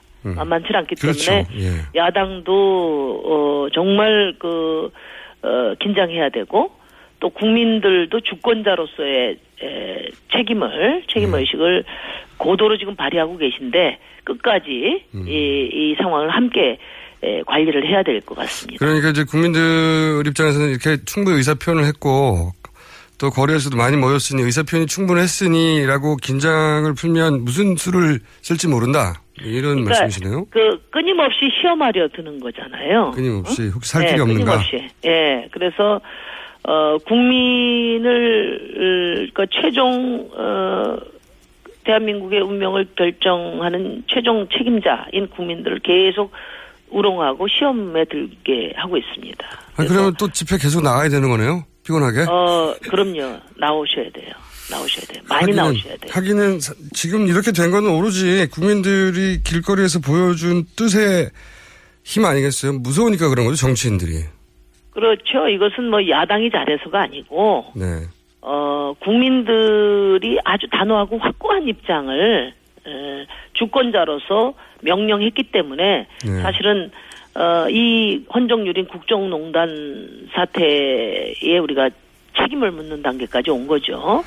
어, 그러나 그 모든 음, 게임은 어, 국민들을 시험하고 있기 때문에 네. 야당과 국민들의 힘을 합쳐서 그 어떤 시험도 좌절시키는 어? 그런 음.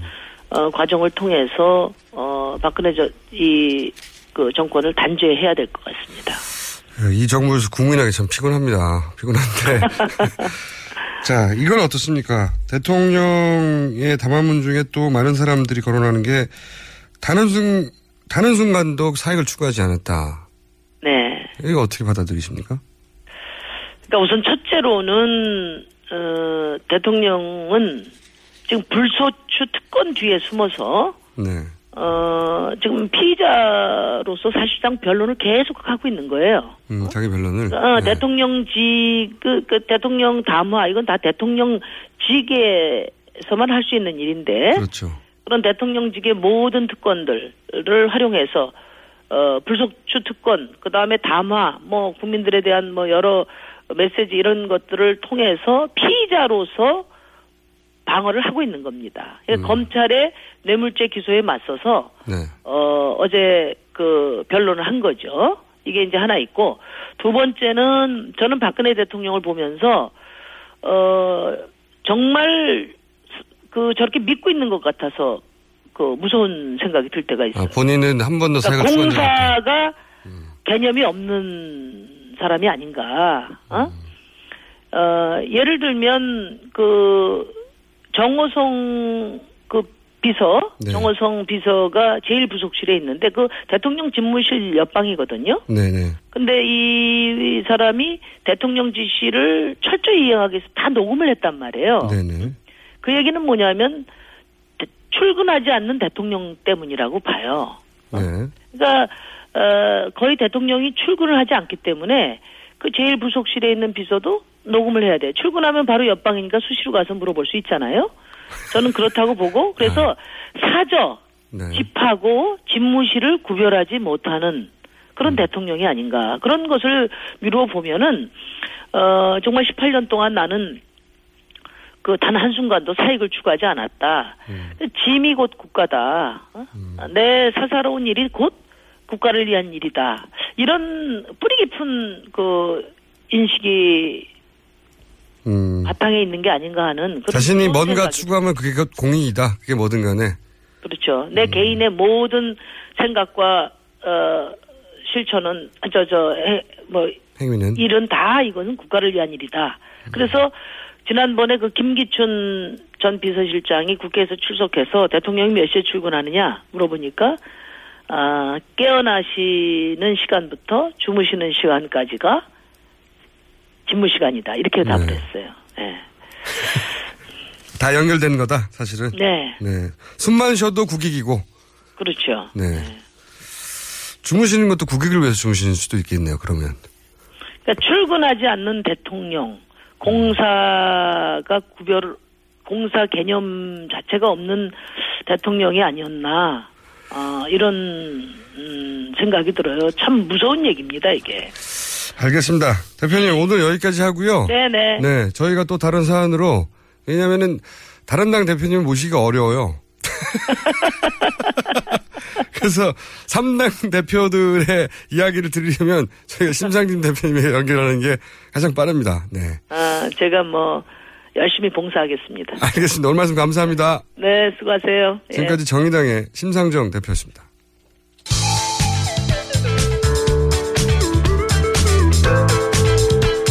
준법 정신, 편견 타파. 김호준의 뉴스 공장.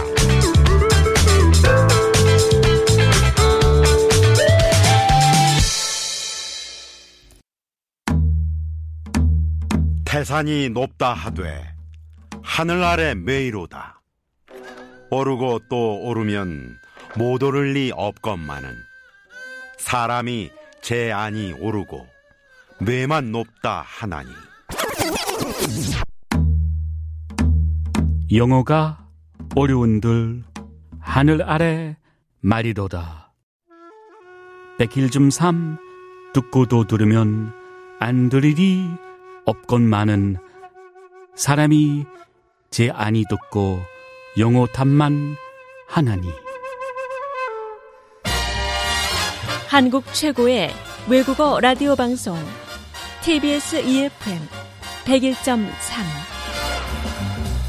Korea's number one foreign language station, TBS EFM 101.3.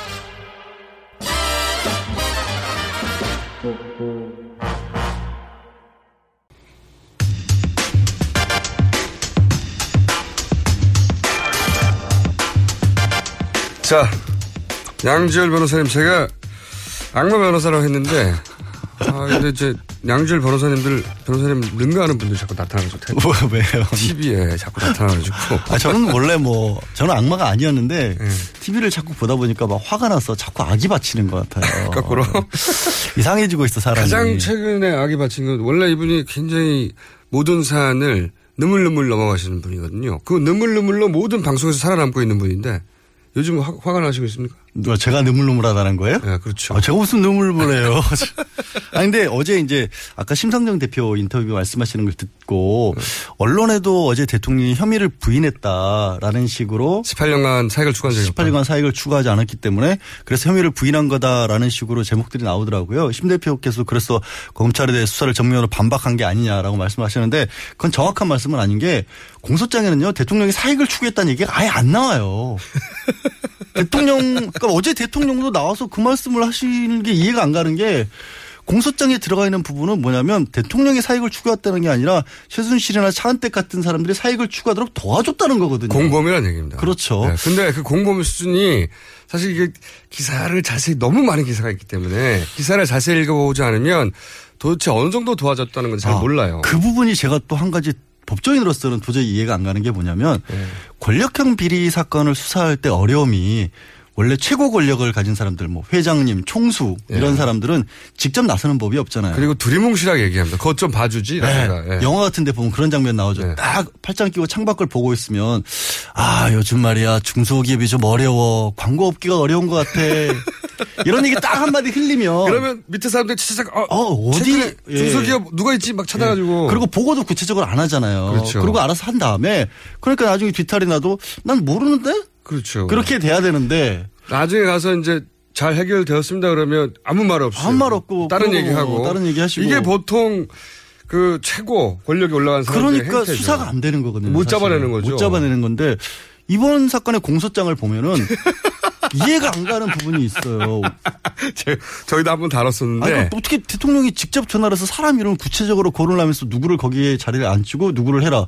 이거는 그러니까 검찰의 공소장은 사익을 추구했다는 게 아니라 그런 식으로 대통령이 직접적으로 공권력을 남용했다라는 게 문제가 되는 거거든요. 그러니까 지금 그 KT 광고권 말씀하시는 것 같은데 네. 저도 이제 다른 사안들도 있지만 검찰이 아 왜 99% 자신하는지를 알겠다. 보면 자 요 사람 요 사람 이름을 말하죠. 그렇죠. 요 사람 요 사람은 요 자리로 보내고요. 여기 취직시키고요. 직책까지 말하죠. 야 직책을 보직을 변경하고요. 그런 다음에 그 회사 회사 이름을 또 말합니다. 요 회사한테 어, 요 회사한테 광고를 주세요. 그렇죠. 정확하게 이 그룹이 왜 그리고 중간 과정에서는 아, 정말. 원래는 거기가 아니라 다른 데로 가도록 만들어야 되는데 거기 못 보낸 거잖아요. 네. 그러니까 그러니까 그게 안 되니까 새로 회사를 차리도록 도와줬고 그렇죠. 그 도와준 새로 회사에 거기에 일감을 몰아주라는 얘기를 직접 하신단 말이에요. 그러니까 이게 그 회사를 좀 도와줘가 아니라 그렇죠. 일단 사람 누구 누구를 취직시키세요. 이렇게 말을 합니다. 대통령이 취직시키고 이름을 막 그런 다음에 그 사람이 취직됐는데 그 보직은 아니고요. 광고 담당으로 변경하세요. 그렇죠. 그러니까 사익을 본인이 추구하신 바는 전혀 없어요. 그 어제 검찰 수사에 대한 해명을 한가 아예 없지 혐의를 부인한 게 아닙니다. 그래서 그게 잘 이해가 안 가요. 이사 그 정말 놀라운데. 근데 보통 총수들은 안 그러잖아요. 왜 그래서 총수시잖아요. 왜 그러신 것 같아요, 그럼? 어, 제가 보기엔 말이죠. 이분이 최순실 씨가 그 하라고 하는 일 있잖아요. 하라고 하는 일. 그 하라고 하는 일 하나도 빠짐없이. 그럼. 자세하게. 그러니까 대통령보다는 거의 대리? 그럼 총수는 총수가 아니었다는 얘기예요? 그러니까 회사에서 보면 아, 쭉 듣다 보면 아, 이건 과장님 정도도 직접 안 하고 대리 시키는 정도인데. 아, 예, 그렇습니다. 그래서 혐의 사, 겸찰의 혐의 사실은 그렇게 정리돼 있다라는 거를 제가 그렇죠. 담당자끼들 만나가지고 네, 말씀드리고 싶었어요. 담당자께서 아, 이 사람 좀 채용해 주면 누구요? 이름 말해 주셔야죠. 네. 그럼 이름 막 적어 이 사람 있잖아요. 그렇죠. 이게 담당자끼리 하는 일인데 담배 피면서 밖에서 그러니까 밖에 나와가지고 아, 보직을 좀 병력해 주셔야지. 지금 광고 안 나오잖아요. 그러면 이거를 대통령이 직접 저, 했다는 거 아닙니까? 그렇죠. 그게 아. 참 검찰 입장에서는 그래서 검찰이 어제 어, 검찰은 좀 답답했을 거예요. 담화 직후에 기자들이 이 담화 내용에 대해서 어떻게 생각하냐고 검찰이 물어봤더니 검찰이 딱 한마디에서 공소장만 제발 좀 봐달라. 그러니까 왜 안 보냐고. 네, 공소장을 보라. 기자들이 잘못해요. 이게, 네. 이게 잘 안 보거든요. 그러니까 담화 내용만 볼 게 아니라 공소장과 비교를 하면 되죠. 그래서 저희 그래서 참, 어, 그래서 아 오늘 아침에 그 한 언론에서 이제 대통령에 대한 기소 중지 처분을 하겠다고 했다랍니다. 네. 근데 이건 당연한 결정인 거거든요. 네. 지금 나와 있는 차은택, 최순실, 정호성에 대한 공소장에는 다 공무관계로 표시가 돼 있기 때문에 네. 이름만 바꾸면 그게 곧 대통령에 대한 공소장이 되는 거랑 마찬가지인데 그렇죠.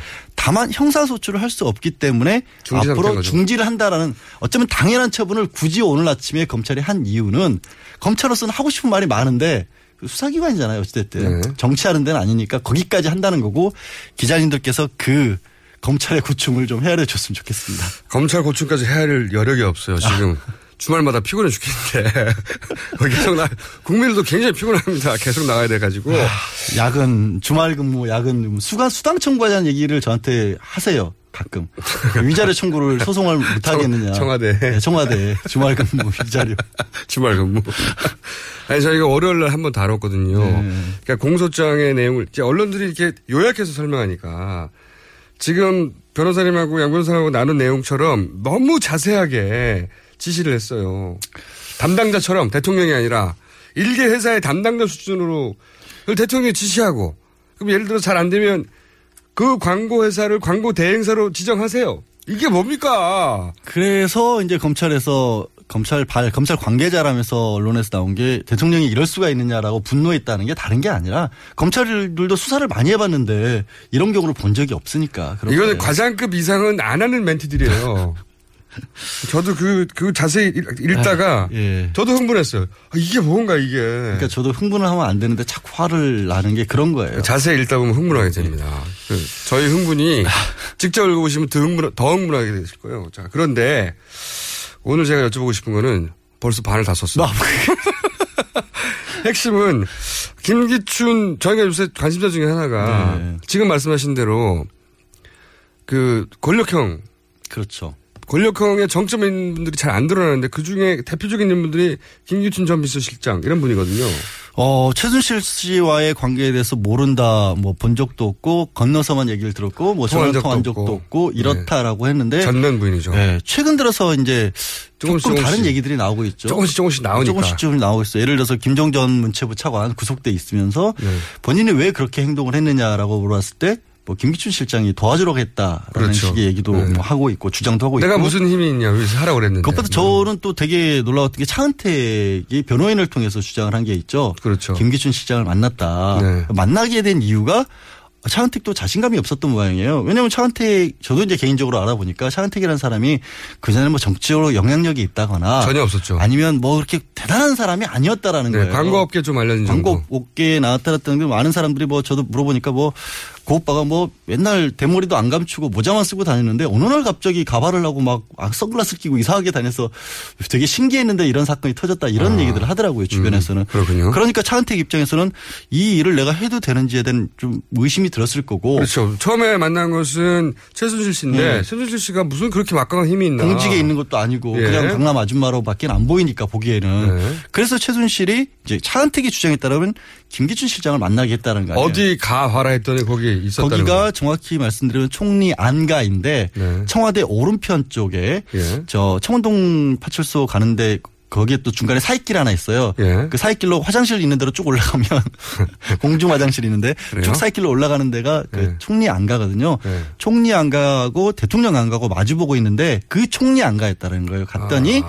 차은택의 주장에 따르면 김기춘 실장만 있었던 게 아니라 김종 문체부 차관도 있었고 그다음에 정상근인가요? 그 문체부 장관 내정자. 네, 내정자. 그러니까 다 있었다는 장관급, 차관급 대통령 비서실장이 있으니까 아, 네. 진짜다 이거. 이렇게 생각하죠. 김기춘 비서실장 얼굴 모르는 사람이 대한민국에 누가 있겠어요. 그러니까 차은택도 거기서 아 이건 내가 해도 되는구나라는 음. 확신을 얻었다는 건데 변호사가 왜 했냐고 이렇게 추궁하다 보니 네. 그러다 보니까. 근데 거기에 대해서 이제 김기춘 실장 같은 경우에는 아니다. 대통령이 가라- 문화사업 하라는 사람이 있어서 네. 가봐라 그래서 가서 10분간 차만 마셨다. 한 발을 뺐는데 네. 또 하나가 나온 게 정유라 씨를 도와주라고. 그러고 이건 발 빼기 어렵죠. 그러니까 그 두 개 다 발빼기가 여전히 빼고 계세요. 여전히 네. 빼고 계시고 정유라만 알았고 저 차은택만 알았다는 건데 정유라면 어떻게 압니까? 아무도 20대를 어, 이 사람 누구에게 물어봐야지 당연히. 메달리스트잖아요. 아시안 게임 메달리스트. 아, 설득되려고 그러네 또. 설득되면 안 되는데. 근데 그것보다 저는 네, 메달리스트가 몇 명인데요. 아시안 게임 100명도 넘어요. 마상 마장 마술은요 대한민국에 사는 사람이 오죽했으면 혼자 나가서 혼자 우승했겠어요. 정말 없는 그리고 아시안 게임에서도 그 메달리스트 4명인데 왜 한 사람만 집어서 받으러 갑니까? 그건 그러네 또 네. 약점이 제가 있었네요.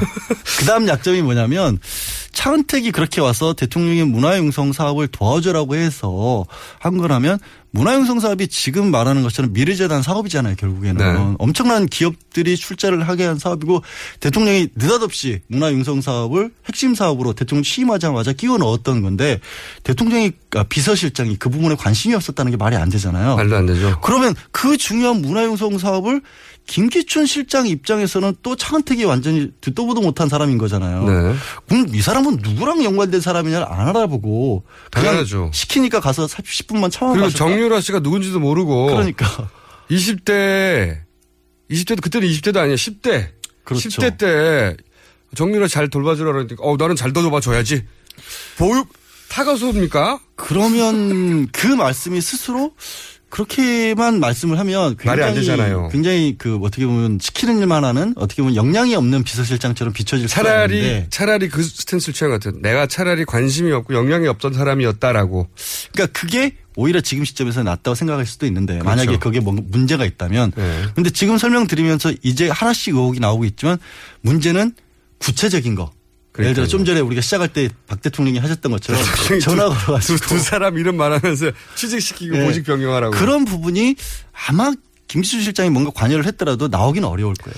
이분이 보니까 역사를 보니까 40년 이상 그렇죠. 권력의 핵심 혹은 주변부에서 꾸준히 살아남고 단 한 번도 처벌을 받지 않았거든요. 뭐 대단한 최고 지위만 누렸었고 법무부 장관을 30대에 하셨던가요? 그런 그렇죠. 분이기 때문에 그리고 검찰 총장도 수사, 하셨고. 수사 전문가잖아요. 네, 비서실장도 하셨고 모든 뭐, 내용을 다 알고 있기 때문에 대공수사국장도 하셨고. 네. 아 그러니까 이분은 어떻게 피해가는지에 대해서는 전문가인 거죠. 그렇죠. 제가 사실은 궁금한 것은 지금까지 드러난 것으로 검찰이 의지가 있다면 수사에서 혹시 아주 작은 혐의라도 어 제가 말씀드린 부분만 본다면 이게 그 안가에 정말로 만약에 그런 모임이 있었는지 일단 확인을 해야 할 필요는 있을 것 같아요. 현장 검증 같은 걸 하면 누구 말이 맞는지 어느 정도 나오거든요. 네. 그러면 그 이후부터 그렇게 했는다 만나고 나서 그러면 대통령이 도와주라고 지시를 했으니까 뭘 네. 했는지는 했을 거 아니에요.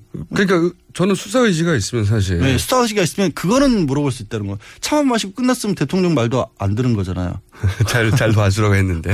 그러니까 잘 봐주라고 했는데 뭘 했느냐를 찾아봐야 한다는 거죠. 그렇게 하나씩 하나씩 풀어나가다 보면 이번 사태 전반적인 사건의 특징 중에 하나를 저는 보는 게 뭐냐면 시대가 많이 바뀌었죠. 네. 물증들이 남는 시대가 됐어요. 맞아요. 휴대전화 녹음되죠. 네. 태블릿 PC 남죠. 위치 추적되죠. 위치 추적되죠. 네. 이런 것들이 나올 수밖에 없는 시대거든요. 근데 이게 검찰이 사실은 뒤지면 나올 수 있는데 안 뒤지겠다는 거 아닙니까 지금. 강력한 의지를 좀 촉구를 해야 될 필요성이 있는 그렇죠. 상황이고 저희가 저희 방송이 그래서 쭉 관심을 가져온 검찰의 수사 의지가 과연 있는 것인가 제대로 바로미터 중에 하나가 누가 봐도 막강한 비서실장이었는데 자신은 아무것도 몰랐다는 거잖아요. 저희, 저희. 변호사들이 요즘 일하기 힘든 것 중에 하나가 검찰에서도요. 뭔가 확실한 증거를 가지고 가지 않으면 잘 안 움직이시려고 해요.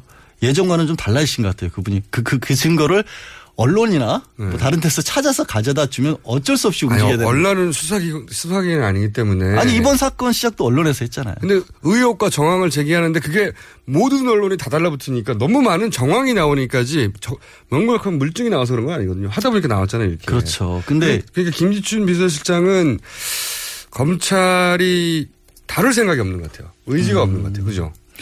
그렇게 봐야 할까요? 근데 최소한의 수사는 해야 하지 않을까요? 이렇게까지 얘기를 말씀을 드리고 있고 국민들이 다 누구나 국민들은 최근의 사태를 보면서 추- 틀림없이 한 축을 맡았을 것이라고 보는 게 상식이라고 생각을 할 거 아니에요. 아니시라고 생각을 하시면 김기춘 비서실장이 조금 전에 저희가 말씀드린 거 있죠. 그러면 얘기를 듣고 어떤 일을 했다. 아예 그럼 대통령 얘기를 그냥 무시했다라고 하시든가. 만나보라고 해서 만나봤는데 10분 만에 난 나와버렸다 그냥. 예, 예. 네, 대통령 말을 무시했다 나는. 그렇게 하든지. 아니면 뭘 도와줬는지. 그러면 김기춘 비서실장이 검찰 소환이 최소한 소환조차 안 된다면 그것은 모두 양지열 변호사의 책임이다. 그게 또 왜 내 책임? 아, 왜 또 저를 악- 악에 바치게 만드세요? 다음 주에는 그러면 저희가 우병우 전 민정수석 바라보기로 했고. 다음 주에 무슨 사건이 있을지 몰라요. 일주일 내에 양지열 변호사는 이 수사를 하도록 만들어주세요. 김기춘 비서실장에 대해서. 아이고, 예, 알겠습니다. 가보겠습니다. 네. 다음 주에. 뭐 다음 주에 뭐. 결과를 지켜보겠습니다. 못해요. 지금까지 양지열 변호사였습니다. 감사합니다. 고맙습니다.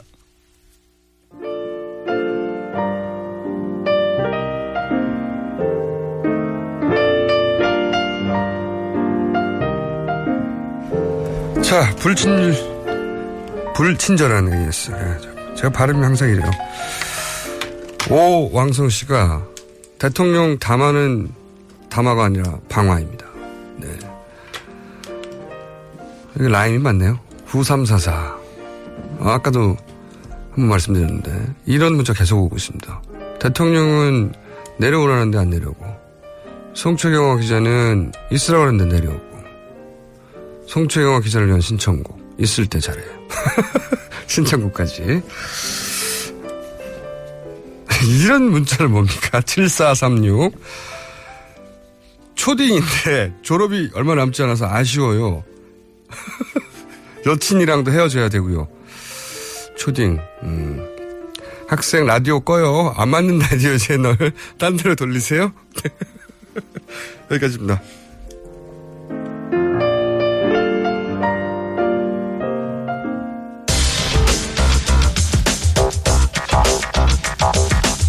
자, 지난주에 홈런 하나 치셨습니다.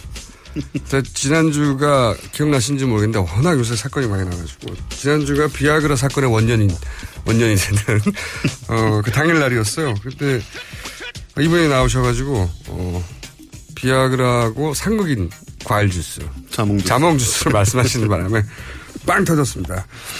어, 과학하고 앉아있네 과학 팟캐스트 1위 원종호 씨 나오셨습니다. 안녕하십니까? 안녕하세요. 네. 최근 계속해서 저희가 이제 전국에 등장하는 현상들을 과학으로 풀어보는 네. 시간을 가졌는데 오늘은 뭡니까? 네, 사실 어제 대통령 담화 관련해서 뭔가 이야기를 하고 싶었어요. 네. 근데 도저히 과학하고 연결시킬 건덕지가 없더라고요. 좀 교묘한 정치 공학은 보이는데 음, 제가 좀 기초 과학에 가깝고 공학에 약합니다. 심령 공학으로 풀어야 되는 문제인 것 같더라고요. 네. 그래서 좀 촛불 이야기를 준비해봤어요. 촛불요? 네. 일단 얼마 전에 그 JTBC에 소개돼서 화제가 된 촛불 집회 인원 계산법. 아, 예, 예. 있었잖아요. 예. 이제 그 서울- 한, 한 공학도가 네. 하도 논란이 많으니까 아예 이 촛불을 과학적인 분석을 통해서 네네. 측정해 보겠다면서 굉장히 근거 있는. 그렇죠. 네. 이분이 이제 서울시립대 물리학과의 박인규 교수님이고. 아, 교- 학생이 아니라 교수님이었어요? 교수님입니다. 교수님 요즘 할 일이 없나 보네. 예, 직접 코딩도 하시고 그러셨어요, 이거 하느라고. 교수님이. 교수님인지 몰랐습니다. 네, 그리고 성균관? 예, 저 박인규 교수님이요. 예, 시- 서울시립대 물리학과. 박인규 교수님.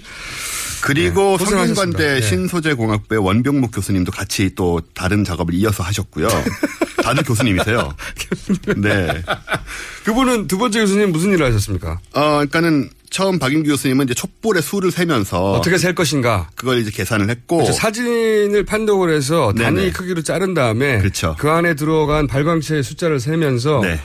뭐 전체 도로의 면적을 세고 이러면서 이제 쭉 따져서 네. 이게 뭐 백, 몇십만 넘는구만 이렇게 나온 거죠. 그런 식으로 나온 거고요. 네. 원병묵 교수님이 이제 이동 유동 인구, 그 이- 이동 속도, 유동 속도 이런 걸 계산해 가지고 한 순간이 아니고 전체적으로 얼마나 있었음을 추산해내고 뭐 이런 식의 작업, 물리학 작업이에요 이게 다. 아, 그렇죠.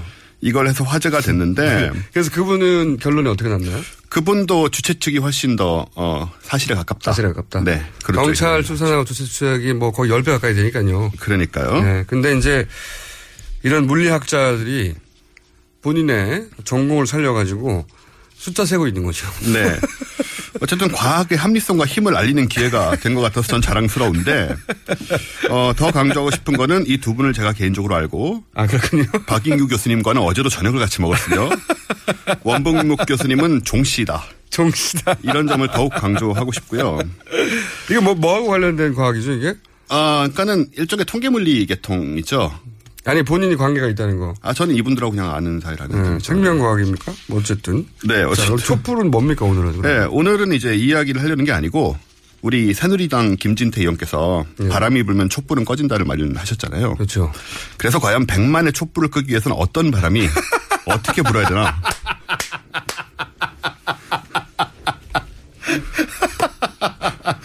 아, 과학의 힘이 대단합니다 정말. 아, 그럼요. 모든 걸 풀어낼 수 있습니다.